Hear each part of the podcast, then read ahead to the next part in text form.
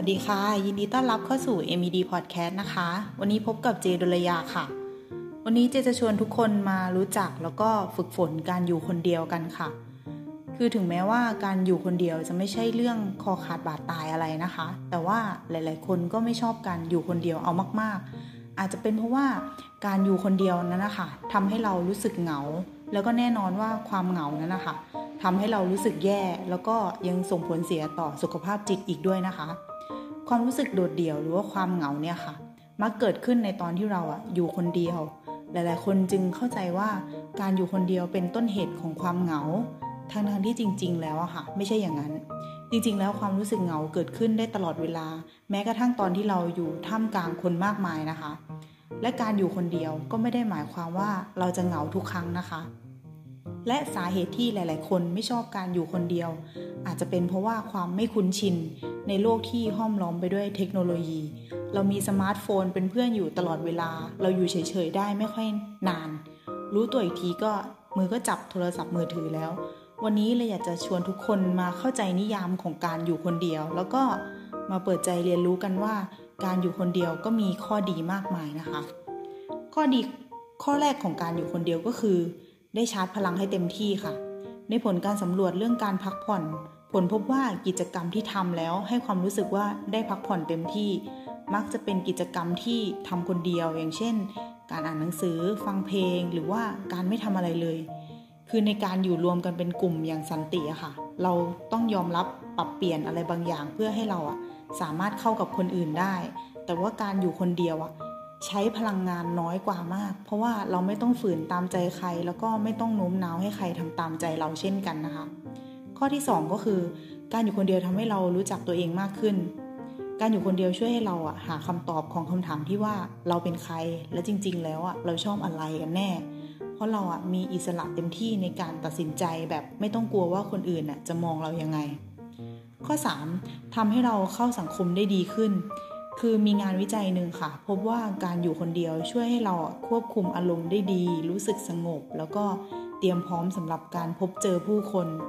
จะว่าไปแล้วก็ไม่ต่างจากการที่เราอะทำสมาธิก่อนที่เราจะออกไปพรีเซนต์งานเลยค่ะ ข้อที่ 4 ก็คือสร้างสรรค์มากขึ้น มีการศึกษาพบว่าในการเบนสตอมไอเดียเนี่ยค่ะ หากเรามีเวลาทำด้วยตัวเองเงียบๆคนเดียวบ้าง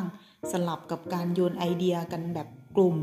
พบว่าการเบนสตอมมีประสิทธิภาพแล้วก็สร้างสรรค์มากขึ้นกว่าเดิมนะคะ ข้อที่ 5 การอยู่คนเดียวทำให้เราได้ประเมินตนเอง บางครั้งอะค่ะ เราก็ปล่อยให้โลกวิ่งผ่านไปเรื่อยๆ ใช้ชีวิตแบบเร่งรีบไม่ค่อยได้ทบทวนเท่าไหร่ว่า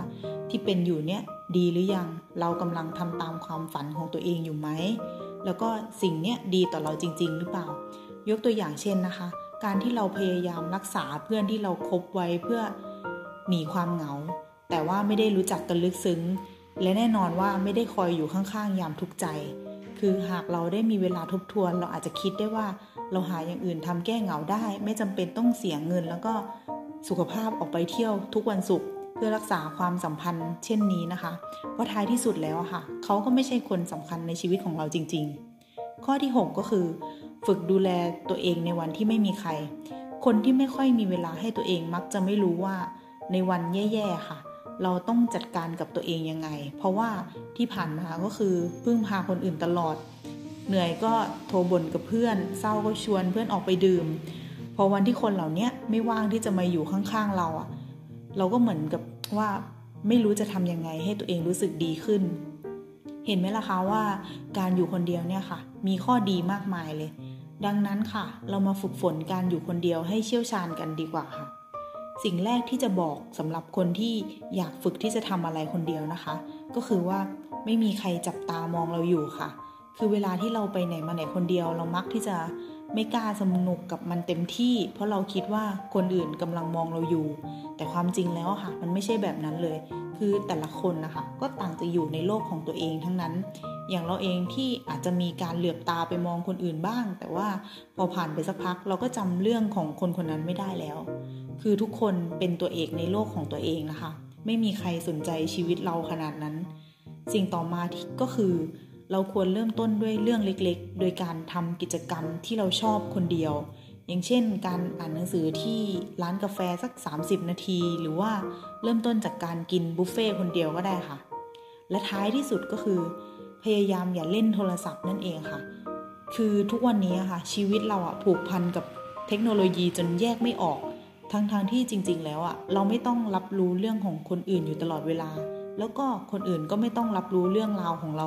ตลอดเวลาเช่นกันนะคะ ฉะนั้นค่ะลองล็อกออฟจากความเคลื่อนไหวเหล่านี้บ้างนะคะ ปล่อยให้สมองได้ทำงานอย่างอิสระ แล้วก็ลองใช้ชีวิตให้เป็นไป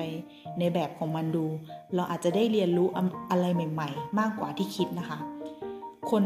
ในชีวิตเราคนแบบคนรอบๆตัวเราค่ะ ล้วนมีสถานะชั่วคราวกันทั้งนั้นค่ะ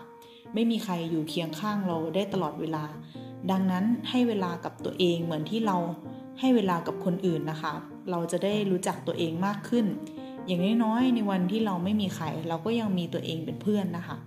สำหรับวันนี้ก็ขอลาไปแต่เพียงเท่านี้แล้วพบกันใหม่ EP หน้าค่ะ สวัสดีค่ะ